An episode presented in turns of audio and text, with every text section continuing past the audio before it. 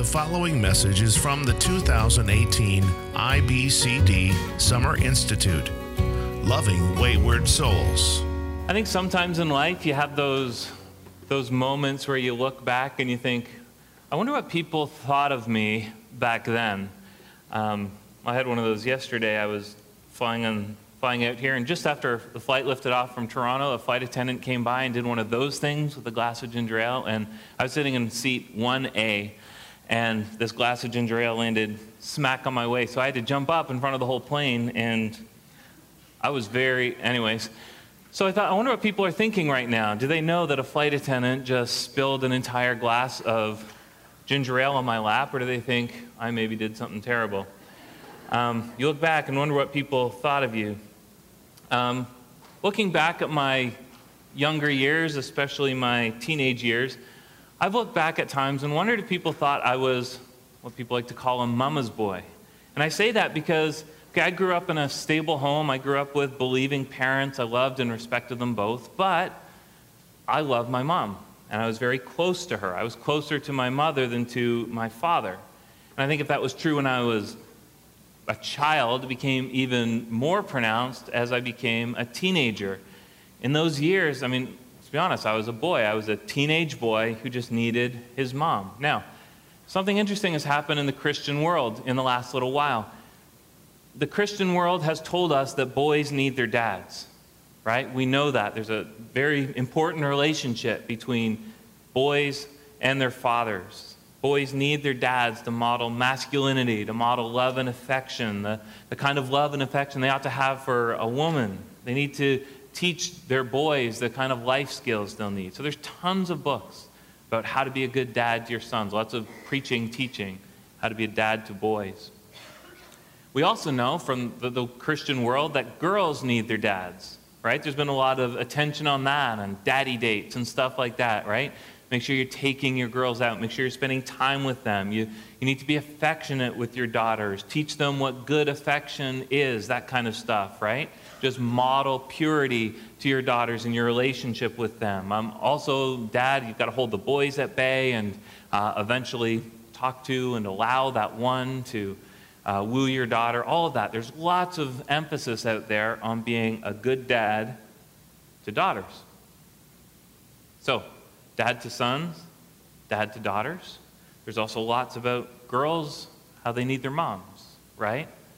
Um, they need their moms to model femininity, to teach and train them to be women, to model patience, to model wisdom, to model Proverbs 31, right? Like we, we know that. There's lots of emphasis on that. What about the relationship of a mother to her son? a mother to her older son, even teenage boys.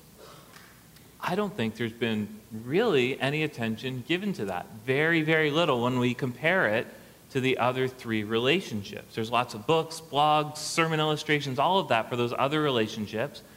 What about boys and their moms? I think that's really been neglected among Christians. Now, why is that? I think that's because we've got this notion that a boy who's close to his mom is maybe a warning sign. That maybe a boy who's closer to mom than, than he is to dad, maybe there's, there's a potential problem there. I'm convinced that boys need their moms. I'm convinced that young men need their moms, that they really benefit from that special relationship in many ways, when I was growing up, I, I wanted to be like my mom. Now, I know in our cultural climate that can sound really weird, right? We might attach all sorts of stuff to that. I loved my mom. I respected her. I wanted to have that kind of godly character. And so for a long time, I was very, very close to her. Now, she was, through my teenage years, my primary counselor, a, a really trusted companion who helped me navigate those, those years and all the trials and all the the troubles that come with them. Now, it's not that I didn't have peer friends, I did, I had friends. But none of those people influenced me as much as my mother did. I had a dad who was involved and around, but he didn't influence me as much as my mom did. I had godly pastors and elders who influenced me, but not as much as my mother did. And this wasn't through some formal program of discipleship. Uh, she wasn't deliberate in terms of we're going through this book together or stuff like that. It just came to time spent as we lived life together. So I would often get home from school and she would be working up towards making dinner, and I would just hang out in the kitchen with her and we would just talk. Or she'd say, hey, I'm going to the grocery store. So I'd jump in the car with her and I'd go along. And it was in, in those times that I came to depend on her wisdom and where she helped me interpret my thoughts, helped me interpret my feelings. And we talked about, you know, girls and God and everything else in between. And so, in many ways, I wanted to be like her, to model my, my life and character after her. And then, you know, eventually I met Aileen, and then um, there was this, that friendship with my mom necessarily began to decline in some ways, and I began to grow in friendship with Aileen. So, th- this relationship I had enjoyed with the most important woman in my childhood, it just sort of gave way to the relationship I would have with the most important woman in my adulthood. But I think that first relationship, in many ways, had prepared me for the second. So I'm convinced that that relationship between a boy and his mother is a unique one. I think it's a precious one, but it is one that we attach some suspicion to, right? As if there is a warning there, as if really what we're concerned about, if we're honest about it, is that a boy who's close to his mom is either going to be effeminate or homosexual, right? Which is why we have names for those. We call them mama's boys or pansies or sissies or something like that, right? We have this fear of what it might mean if a boy is too close to his mom. I don't think it should be that way.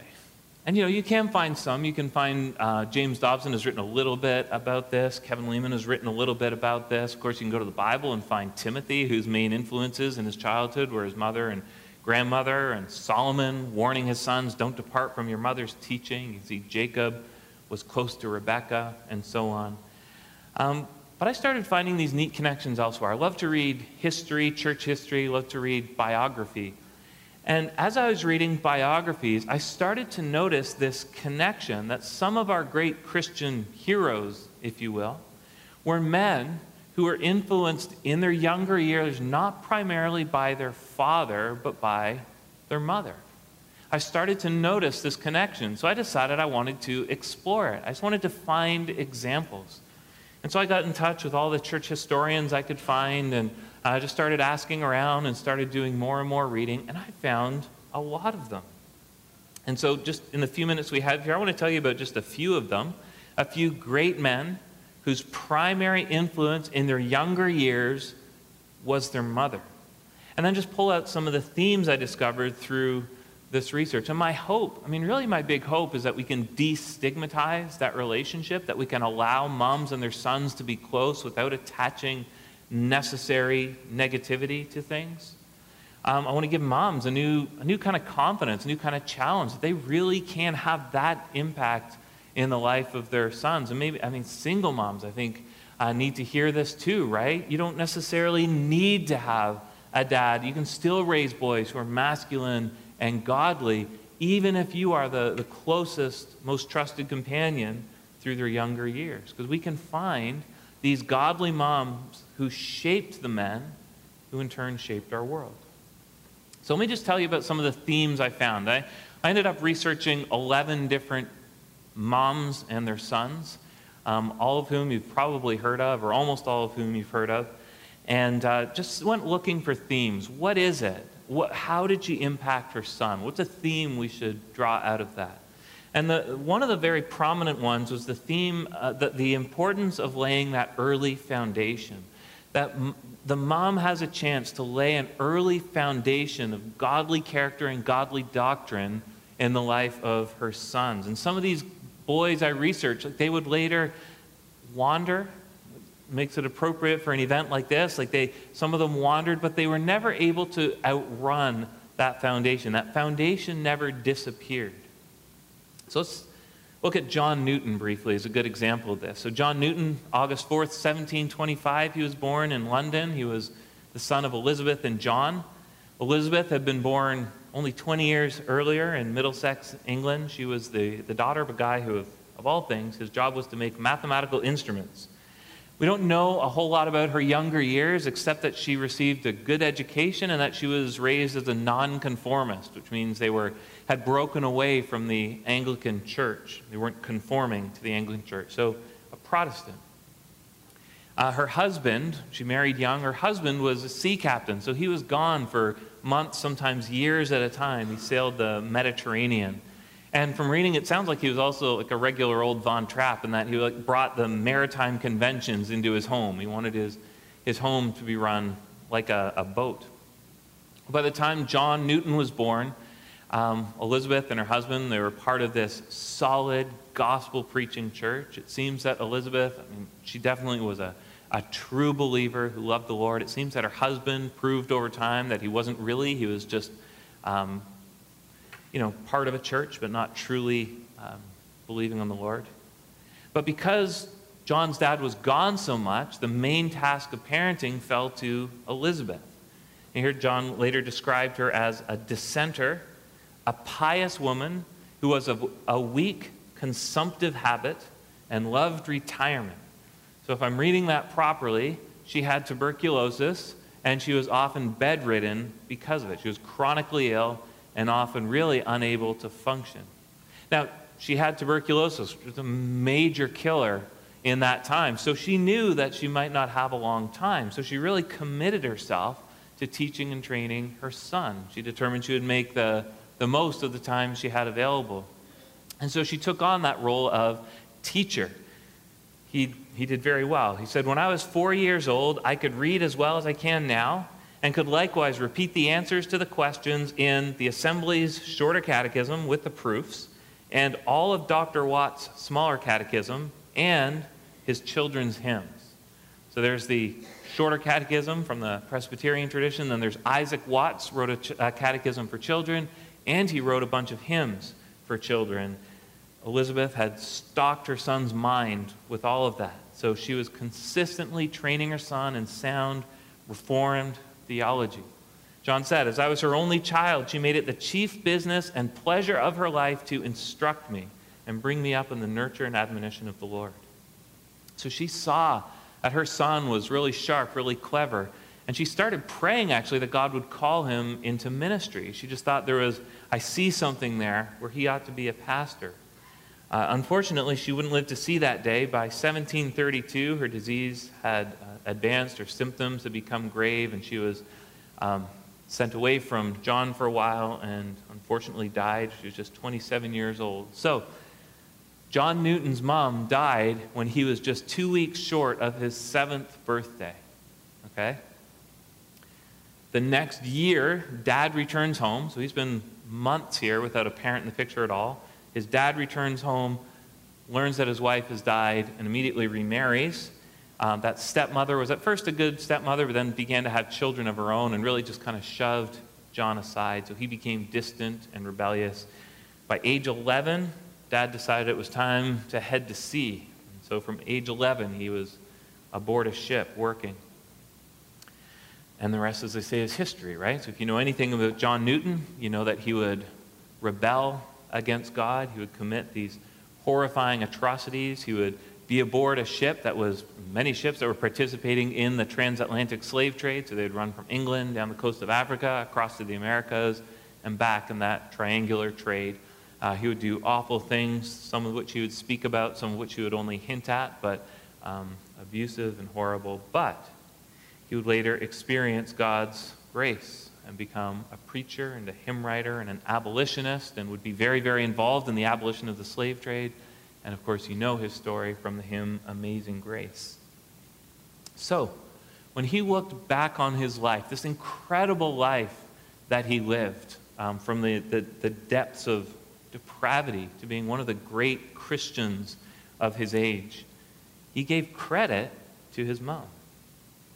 Because he knew that his eventual salvation was absolutely inseparable from the training that he had received from her, the training he had received on her knee, and the, the many, many prayers she had made on his behalf. So here's what he said Though in process of time I sinned away all the advantages of these early impressions, yet they were for a great while a restraint upon me.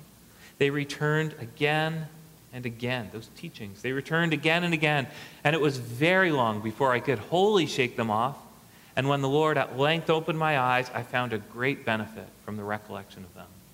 So he said his mom had stored my memory, which was then very retentive, with many valuable pieces, chapters, and portions of Scripture, with catechisms, hymns, and poems. So even though Elizabeth was, was gravely ill for the entirety of her son's life, she didn't allow that condition to keep her from taking that role in his life, and fulfilling her duty in his life. And I think really the opposite was true. She understood that she was sick. She understood she may not have a lot of time with him. And so she, she made it her business to lay this early foundation in the life of her son. She used what strength she had to express love for her son in, in the best way.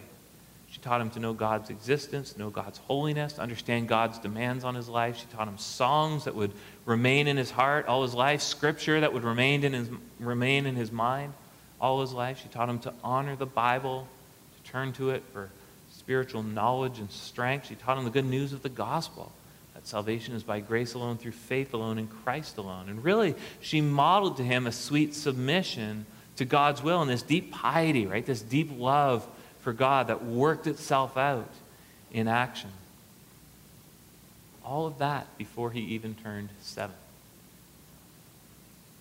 One of John Newton's biographers in a recent biography said, The spiritual lessons the boy had learned at his mother's knee were never forgotten. They became the foundation for Newton's eventual conversion and his Christian commitment. So, John Newton, a man we love to talk about, a man we as Christians love to celebrate, like we're proud to be on John Newton's team, right? To, to pull him in as an example of what God can do, and an example of a man who fought so hard for the abolition of slavery, all of that.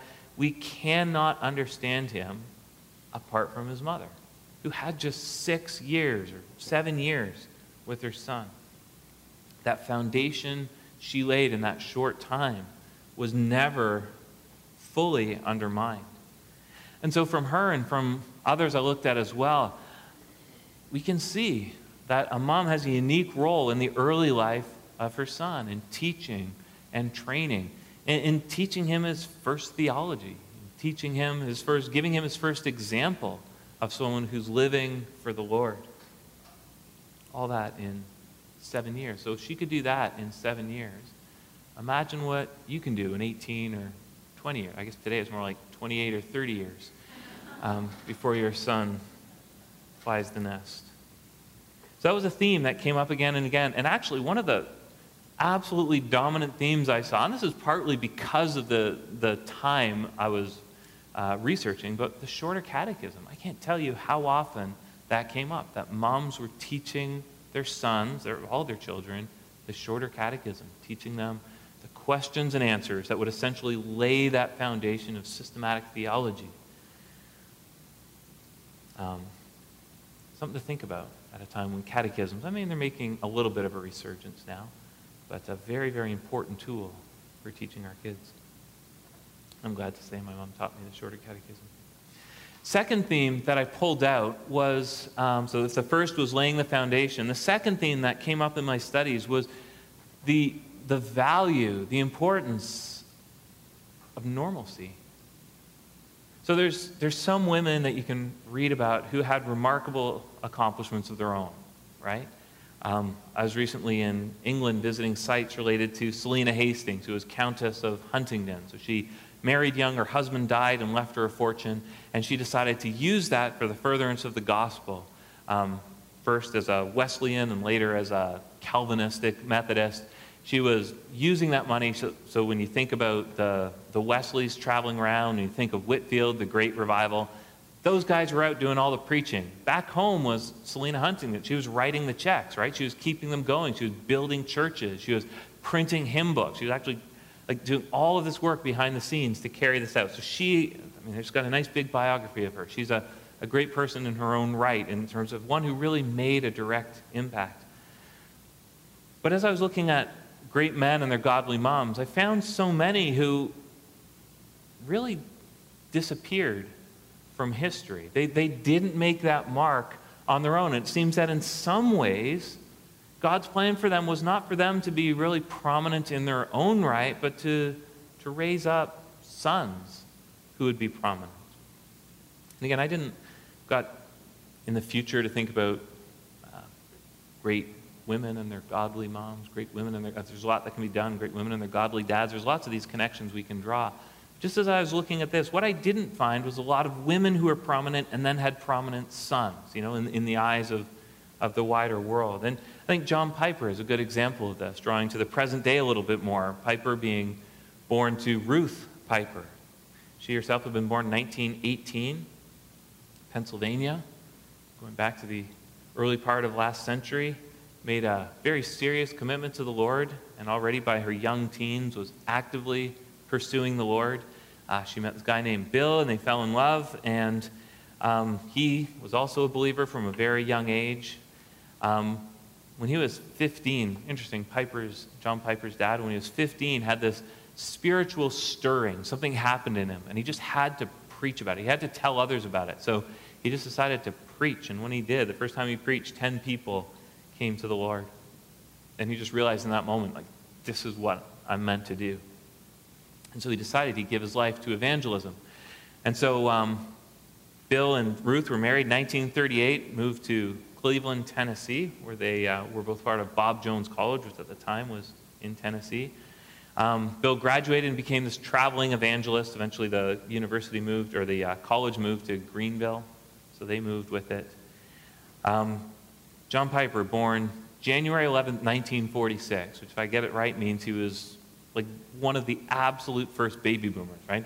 Didn't the baby boom start in 1946 and he was born January 11? So he's like the, the front edge of the baby boomer generation. Now, his dad was an evangelist. So think about this John Piper growing up, his dad was around one third of the time. Two thirds of the time, he was traveling. So when John Piper turned 18, he had seen his dad for six years, and his dad had been gone for 12 years. That's a remarkable thing, traveling about 250 days a year. Um, often for 10 days or two weeks at a time.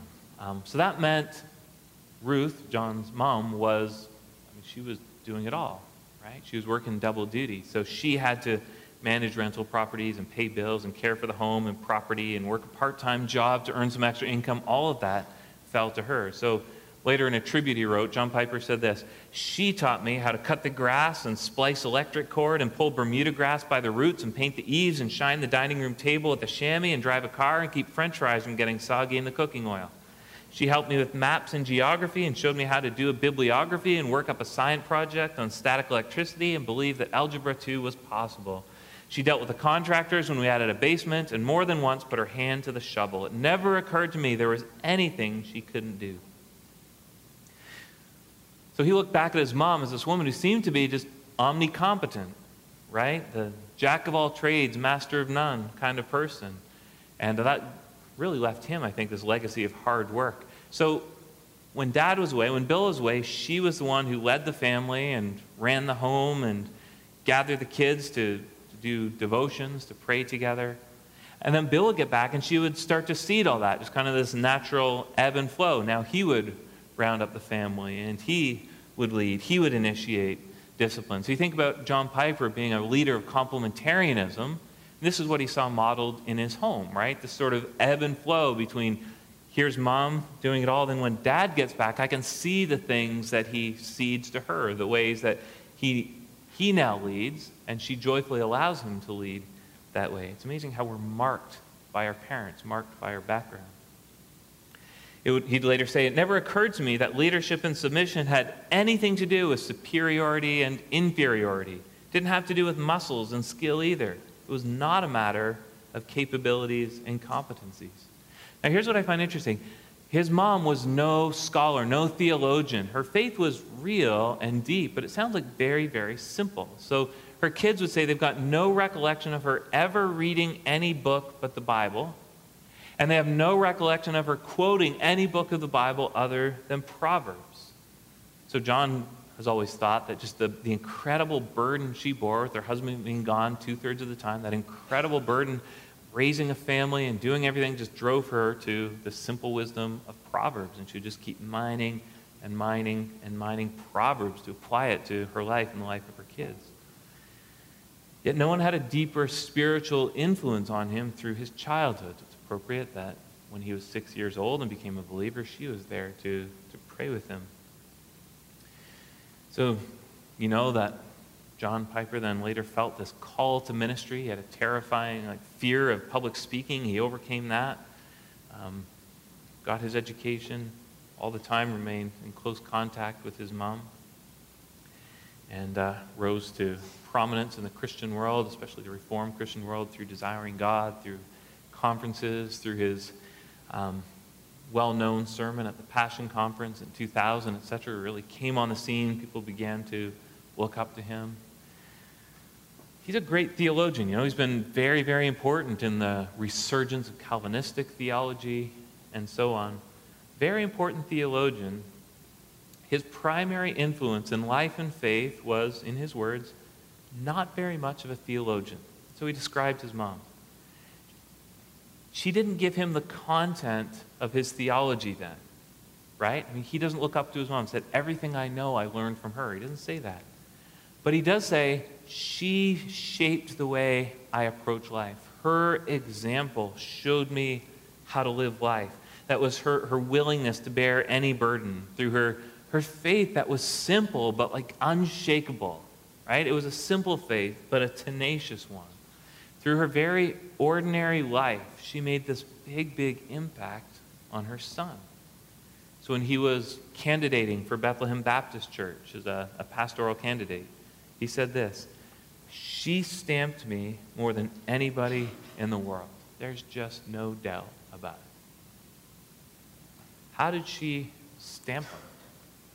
She stamped them through just being so very normal right? She wasn't extraordinary, I think, in any sense of the term. He doesn't claim she was extraordinary in any way. She didn't claim to be extraordinary in any way. She was just a really good mom. She was just a really good, committed wife and mother. I don't I think that's hugely comforting. Isn't it hugely challenging? We don't need every, every mom, every woman to, to change the world or to be somebody, to have a profile, to, to, in order to have an impact on their kids. It's enough to serve your family, raise your children in the discipline and instruction of the Lord. I love this little story. After uh, Ruth died, she was killed in a really tragic car accident. Um, they were tidying up her stuff, and John found one of her folders, and it was labeled Unfinished Business, of all things. So he got the folder and he opened it, and it was empty. and he thought, that's a perfect symbol of her life, right? He said, Mother, while she lived, was a finisher of tasks. She left no business behind that was left unfinished because of sloth or mismanagement. What she left undone, God chose to leave undone, not Mother. So she did normal tasks as a normal person, and God blessed her richly. Now, I want to be careful. It's not like her only legacy in the world is John Piper, right? We don't want to say that. But as we're looking at a guy like Piper, we would think, we'd find lots of influences in his life, right? You'd say, that guy's read a lot of this person. He studied a lot of this theologian. Yet he says, who shaped him the absolute most in his life was mom. I think that's amazing. I find that hugely comforting. I find that just such a joy. I mean, we as parents are doing such, what seems like such menial stuff in the lives of our kids, right? We're doing stuff that seems to make so little impact. And we can, we can buy into this idea that unless I have this great profile, unless I'm really changing the world, what have I actually done? And yet, the vast majority of us just kind of live in the weeds, you know? We, unseen, unnoticed, and yet we can make this tremendous impact on our kids. Whether they go on to have a worldwide ministry, whether they go on to be as invisible as we are. I think it's an absolute joy to know how God works. Let me give you one more example. And this by far was the most prominent theme is the, the value of a mother's prayer. Moms who prayed and or fasted for their kids. So we could look at Charles Spurgeon, we could look at St. Augustine, uh, Christopher Yuan, if you know that name, I did one on him and his mom's incredible, incredible prayers for her son that he would be saved from this life of depravity. But let's look at Hudson Taylor. And uh, I chose him because I think he's got an interesting example of wandering in his life. So, Hudson Taylor, um, whom you probably know, as a great missionary to China, born 1832 in England, first child of James and Amelia. So, James was a chemist. He had wanted to be a doctor. Family couldn't pay for it, so he settled for pharmacology. Uh, he had been raised in a Christian home, became a uh, committed Christian at a young age, loved scripture, loved theology. Good start. And he met this young woman named Amelia, who had also come from a Christian home, uh, raised in very impoverished conditions. She was had to start acting as a governess when she was just 16, like full-time employment, just helping to provide for the family. They, this couple fell in love. She was still very young. Before they could settle down, he had to establish himself. So there's this long, long wait where they were attached to one another and engaged to one another. Finally, got married in 1831. In the time between, he had been identified as a guy who could preach, and so the church was calling him now to do itinerant ministry on Sundays. So he would spend six days working at his shop, healing bodies, one day going out preaching, healing souls. Um, Shortly after, 13 months after they were married, their first child came along. He was named James, but he was always called Hudson after his mother's maiden name. And uh, the next child was Amelia Jr., uh, who, if you'll read about Hudson Taylor's life, you'll see that his sister played a huge role in his life, primarily through prayer. Um, Hudson Taylor didn't know this until much later, but his parents had actually, after he was born, they dedicated him to missionary work in China. How about that? They never told him that until he was a missionary in China. But uh, they had just desired that for their son. So in some way, I saw this a number of times too, which is weird. I mean, maybe lots of parents do this, and only some ever get found out. But parents dedicating their children to something, and then the child ending up in that later in life. Who knows?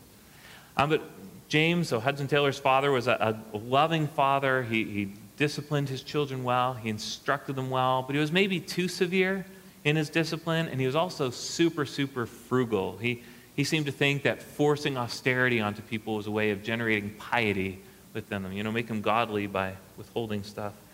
Um, Amelia was very different. She was very kind and very warm and very engaging, had a really good sense of humor. She was well respected. She taught children's church or church for the girls, uh, Bible classes for girls. She had an open home, welcomed people in. Even though they didn't have much money, she would share what she had, and so on. And uh, both parents were really involved in teaching their kids uh, scripture, prayer, and singing hymns primarily. So the kids grew up in this kind, good, God fearing home. And young Hudson, really from an early age, had this desire, this interest in spiritual things, started even thinking about mission work. But then he went through this, this period of crisis. So when he was 15 years old, his dad decided Hudson had to get a job, and he wanted him to gain a little bit more experience of life. So he had him work in a bank.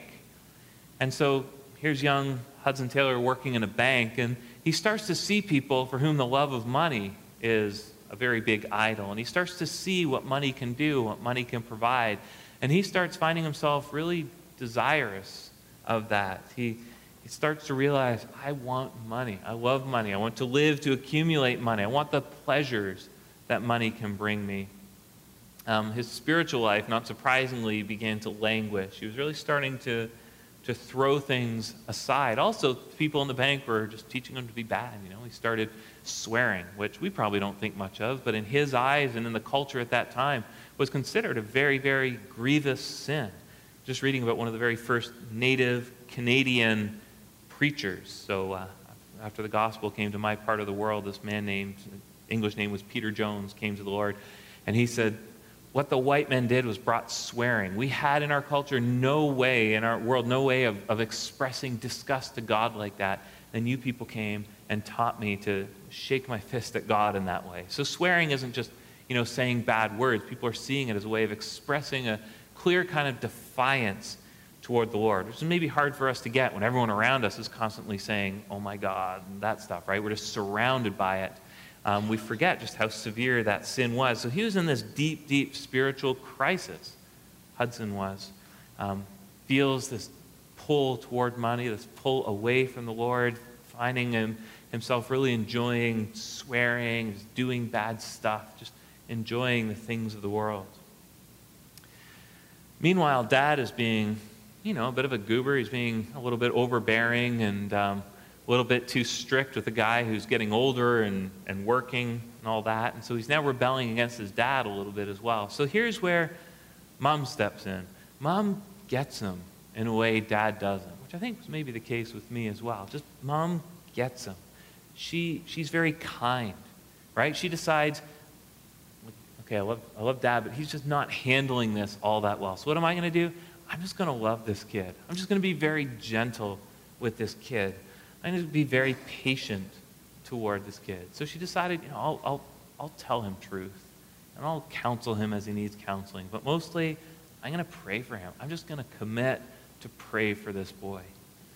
And so she, what did she not do? She, she wasn't going to nag him into the kingdom, right? And I think that's such a temptation at times. You see your kids running and you just want to, this is so important. How can you not turn to Christ? And so you can be overbearing, you can, um, you can nag, you can beg.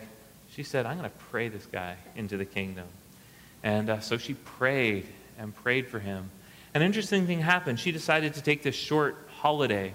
Uh, she was away from the family for a little bit, a couple weeks, and just decided, I've got this opportunity. I'm going to pray all the more in this time. there's one day that just, she just knew she had to pray that day, just felt this deep conviction that she was going to pray for her son until she had this sense of assurance that God would save him. I mean, imagine committing to that, because you don't know that that sense of assurance is going to come. So she just locked herself away in a room, and she got on her knees, and she prayed and prayed for hours. She pleaded that God would save Hudson. And then suddenly she just thought, God's answered my prayer. She just somehow it came to her mind or to her heart that God had answered her prayer. So she stopped praying for Hudson, stopped, stopped pleading for Hudson, just started praising God in prayer. Well, sure enough, Hudson had been at home, having a bad day, sort of moping and bored and discontent, wandering around the house, decided to look for something to read. So he went into his dad's library and started pulling books off the shelf, and nothing was interesting, and found this little pamphlet called Poor Richard. And he read the story. Just a, it was like a tract. He read the story and read the words, this, the finished work of Christ. Of all that pamphlet said, he came to the words, the finished work of Christ. And somehow through those words, the gospel connected. Just something clicked. He understood the work of Christ is finished. I don't need to add anything to it. It's all been done. All I need to do is receive. All I need to do is believe. So he read the finished work of Christ, all the little fragments of sentences. the finished work of Christ, he read it, he understood it, he fell to his knees and asked the Lord to forgive him right then and there. A few days later, mom's coming home. She opens the door and uh, he says, I've got something I need to tell you. And she says, I know what it is. You've given yourself to the Lord. And just explain them that for days she had been rejoicing that God had saved her son, even though she hadn't actually heard it from anyone yet. She just knew. And of course, his life was forever transformed. He committed his life to being a missionary. He trained as a doctor. He began to preach at least at last. He departed for China, 1853. And the history of um, Christian mission and really the history of China can't really be understood apart from Hudson Taylor, a country where now there are literally millions of believers. And he was among the very first and definitely the greatest of all the missionaries who took the gospel there. When he left for China, his mom was there. Listen to this. This is his description of their parting. He's heading off to China. And I mean, look, you can jump in a plane and be in China in 12 hours, right? I mean, this was months of travel very unlikely they would ever see each other again. My beloved, now sainted mother had come over to Liverpool to see me off. Never shall I forget that day, nor how she went with me into the cabin that was to be my home for nearly six long months. With a mother's loving hand, she smoothed the little bed, she sat by my side, and joined in the last hymn we should sing together before parting. We knelt down, and she prayed, the last mother's prayer I was to hear before leaving for China. Then notice was given that we must separate, and we had to say goodbye, never expecting to meet on earth again. For my sake, she restrained her feeling as much as possible. We parted, and she went ashore, giving me her blessing. I stood alone on deck, and she followed the ship as we moved toward the dock gates. As we passed through the gates and the separation really commenced, never shall I forget the cry of anguish wrung from that mother's heart. It went through me like a knife. I never knew so fully until then what God so loved the world meant. And I'm quite sure my precious mother learned more of the love of God for the perishing in that one hour than in all her life before. Amazing. He went to the mission field, and even then, he and his mom were in close contact. He would be encouraging her, she would be encouraging him. God be with you and bless you, my own dear, dear mother, and give you so to realize the preciousness of Jesus, that you may wish for nothing but to know him, even in the fellowship of his sufferings. Spent 51 years in China, founded the China Inland Mission, now known as uh, OMF International. And again, hundreds of missionaries would follow, millions of people would eventually come to the Lord. Do we trace that back to Hudson? I mean, yeah. We trace it first to his mom, right? Who prayed and prayed. We've got to give credit to the power of a praying mother. We as Christians need to be sure we're giving credit to this mom who prayed and pleaded with the Lord to save her son. Another great example is Christopher Yuan, uh, whose mother turned this unused shower into a prayer closet and spent months and years on her knees in there praying and fasting until God rescued Christopher from this, from this life of total debauchery. You Read about uh, Charles Spurgeon, whose mom pleaded for his soul, and him hearing her prayers was so important. So, again, of all the themes of the 11 different people, so often it was mom's prayers that that son would later say, That. Give credit to my mom for that. All right, so I could go on, but let's apply it like this. First, we don't need to look askance at a boy who's close to his mom. We don't have to look askance at a young man, even an older man who's close to his mom. Okay? There's every reason for moms to pursue their boys, to befriend their boys, to teach and train them, to to expect that mom will make this indelible mark on their faith, right? So we've got to destigmatize this.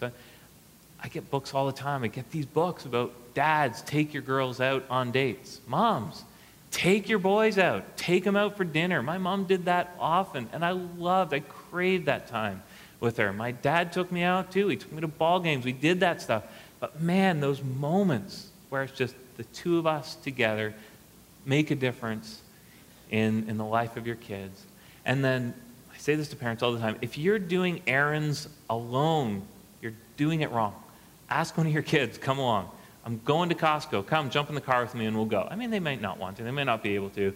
Invite your kids. There's so much more. I think the, the majority of what happens in the lives of our kids happens in those moments, not in that we're going off for a special father son retreat. I mean, those things are good too. Most of it happens when you're driving to Costco together, you're wandering through life, you're just encountering, you're living life together. God works through those moments. So let's, let's allow and invite moms, make that impact in the life of your sons. Don't think that falls entirely to dad. Don't think it's going to make your boy effeminate or turn him into a homosexual if you're spending time with your son, okay? Mom, you, you can have that impact in the life of your son. I've got 11 stories that can prove it. Um, and then, as well, I think just this, as, as we kind of draw some applications, there are not a lot of these great men in the world, right? I mean, we look back at some of those heroes, but I mean, of, of the total population and the total Christian population, how many would we say are these, these great people, these Christian heroes? How many have a biography written about them? Not very many, right? There aren't that many people who really shaped the Christian faith, that really changed the world in any significant way. The, the vast majority are very, very ordinary. And that's great, right? That's amazing. God bless ordinary Christians. It's all any of us should aspire to, is just be ordinary, to be content to live a life that's unseen and unnoticed. We've got, we're living before the Lord, right? We don't need to be seen by men. And so uh, the great majority of God's work on this earth is carried out by very ordinary people. But we can find these stories of, of those great men who are shaped by godly moms, and how many very ordinary men, people who are here and here and in your church, how many of those people have been so deeply impacted by a godly mom? One of history's great preachers, I'm sure in my early youth, no teaching ever made such an impression upon my mind as the instruction of my mother. One of the great, greatest evangelists ever. I learned more about Christianity from my mother than from all the theologians in England. One of the great theologians. To our mother, my brother and myself, under God, owe absolutely everything. One of the great defenders of the faith against liberalism. My mother spoke to me in those dark hours when the lamp burned dim, when he was about to throw it all away, when I thought that faith was gone and shipwreck had been made of my soul.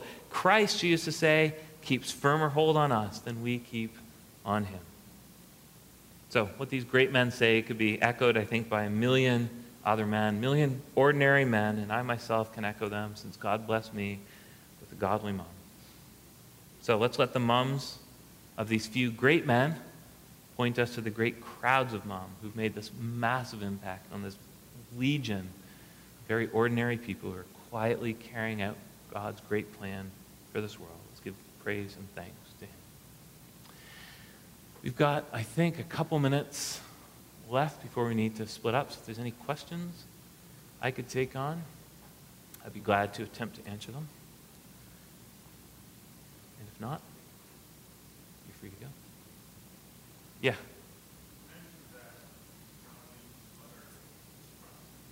Yeah.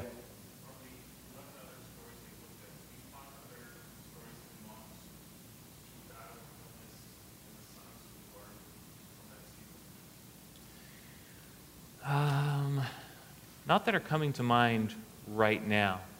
And that wasn't always drawn out as explicitly. Um, in certain eras, I mean, most people were sick most of the time too, right? So there's definitely weakness. But I'm not thinking of any others that were quite like that.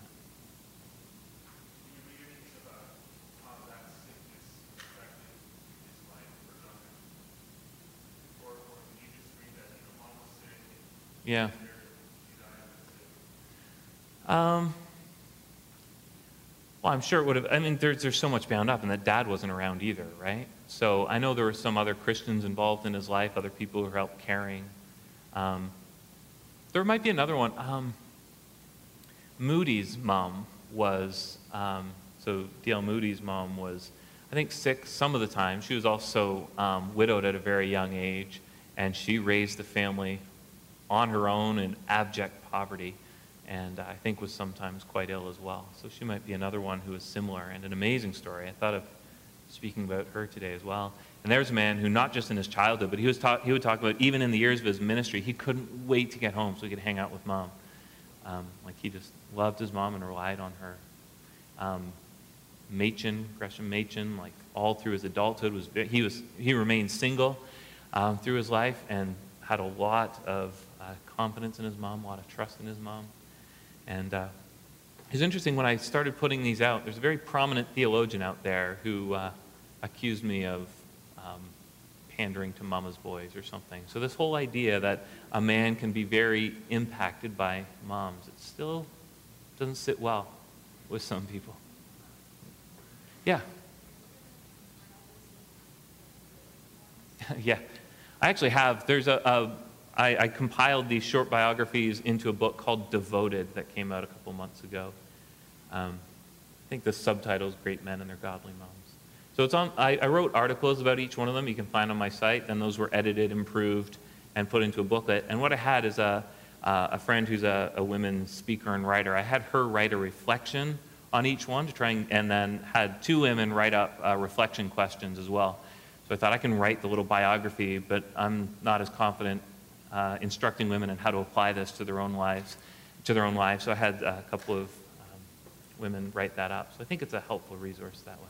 So I've heard my books aren't here at the at the uh, book table, so you probably won't find it here. But it's it's like yeah, it's on Amazon. Yep. Any other questions? Anything else?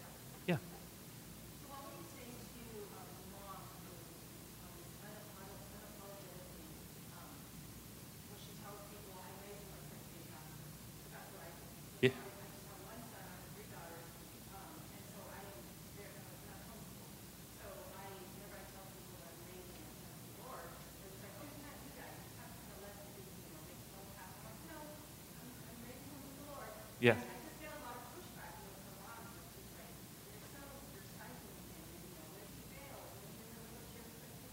Yeah.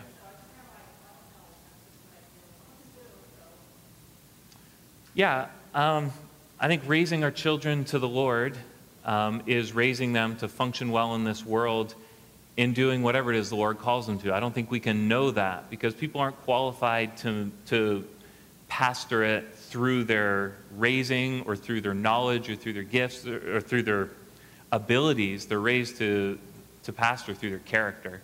And that's something that, I mean, we can influence their character and we can, we can pray toward that.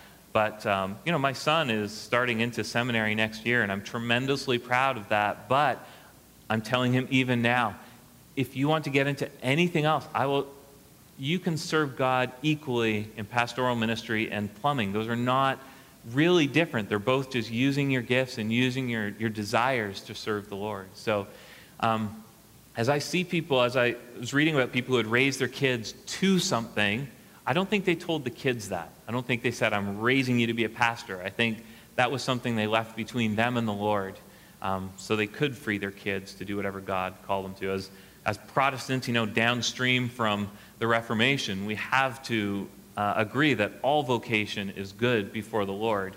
Um, there's no there's nothing intrinsically better about a life in ministry, a life in pastoral ministry. That's one way for, for some people, but you can serve the Lord equally in any, any life. So, yeah, we want to raise our kids to the Lord, but I wouldn't say that means we're raising them to the ministry. Those are, I think that's conflating two things.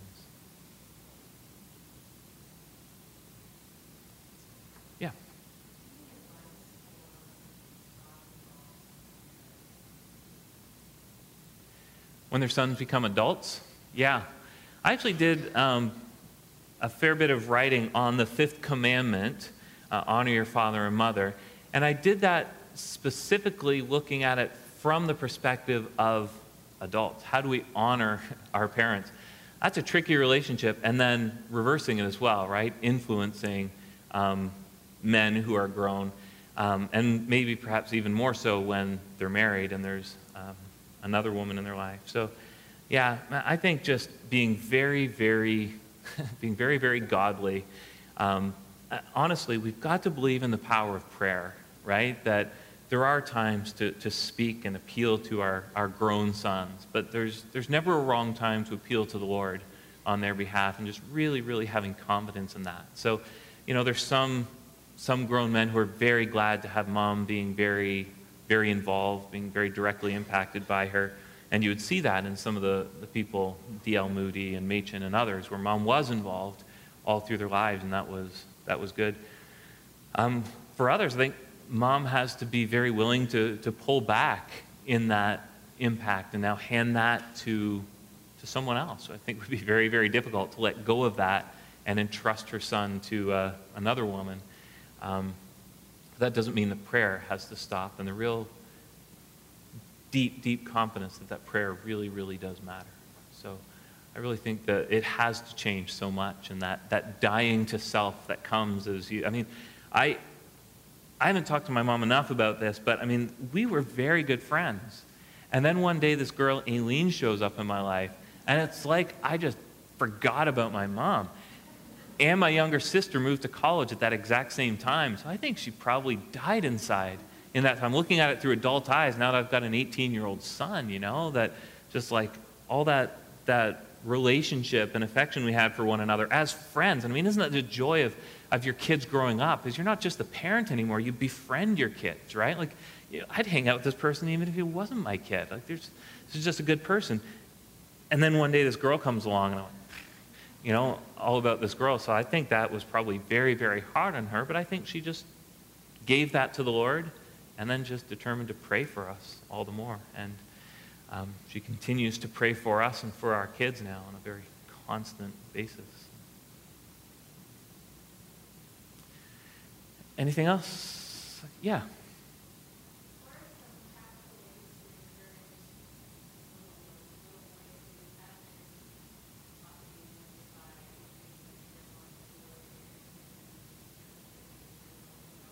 Yeah.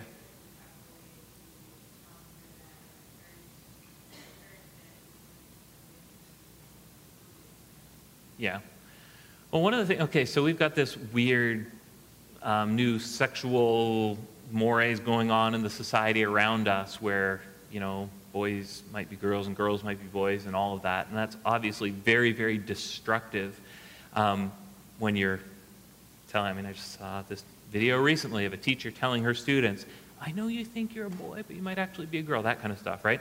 Okay, so that's happening and that's terrible, but that's coming on the back of us having these really rigid, here's what it means to be masculine and here's what it means to be feminine, right? And masculinity, boys don't cry and boys don't feel, they just do, and that kind of thing. So there, um, if there's benefit coming in through this new sexual nonsense, I think the good part of it is we're understanding that we, just the way we look at boys and girls has been too rigid um, in terms of the way, uh, what it means to be masculine, what it means to be feminine. And so I'm hoping we can have more patience and more um, respect for boys who are perhaps, well, close to mom or boys who um, feel a little bit more than others, you know, just um, not such uh, stereotyped understandings of what it means to be a boy and what it means to be a girl in terms of the ways you interact with others, the way you um, deal with events in life, etc. So, um, yeah, I don't know what to do except to um, ultimately just point people to Jesus Christ, who was angry when it was right to be angry, who was sad when it was right to be sad, who wept at the grave of his friend, who gives us the ultimate example of a, a man who was the ultimate man, who lived a very godly, I mean, completely godly life, and yet maybe didn't fit our, our rigid stereotypes all that well. So, um, yeah, helping our boys through that I think is important. All right, I think our time is up, but I'll stick around if you or if you're uh, introverted and didn't want to put your hand up or anything else. We'll just be up here. Copyright 2018 IBCD. All rights reserved. More free resources are available on our app and at ibcd.org.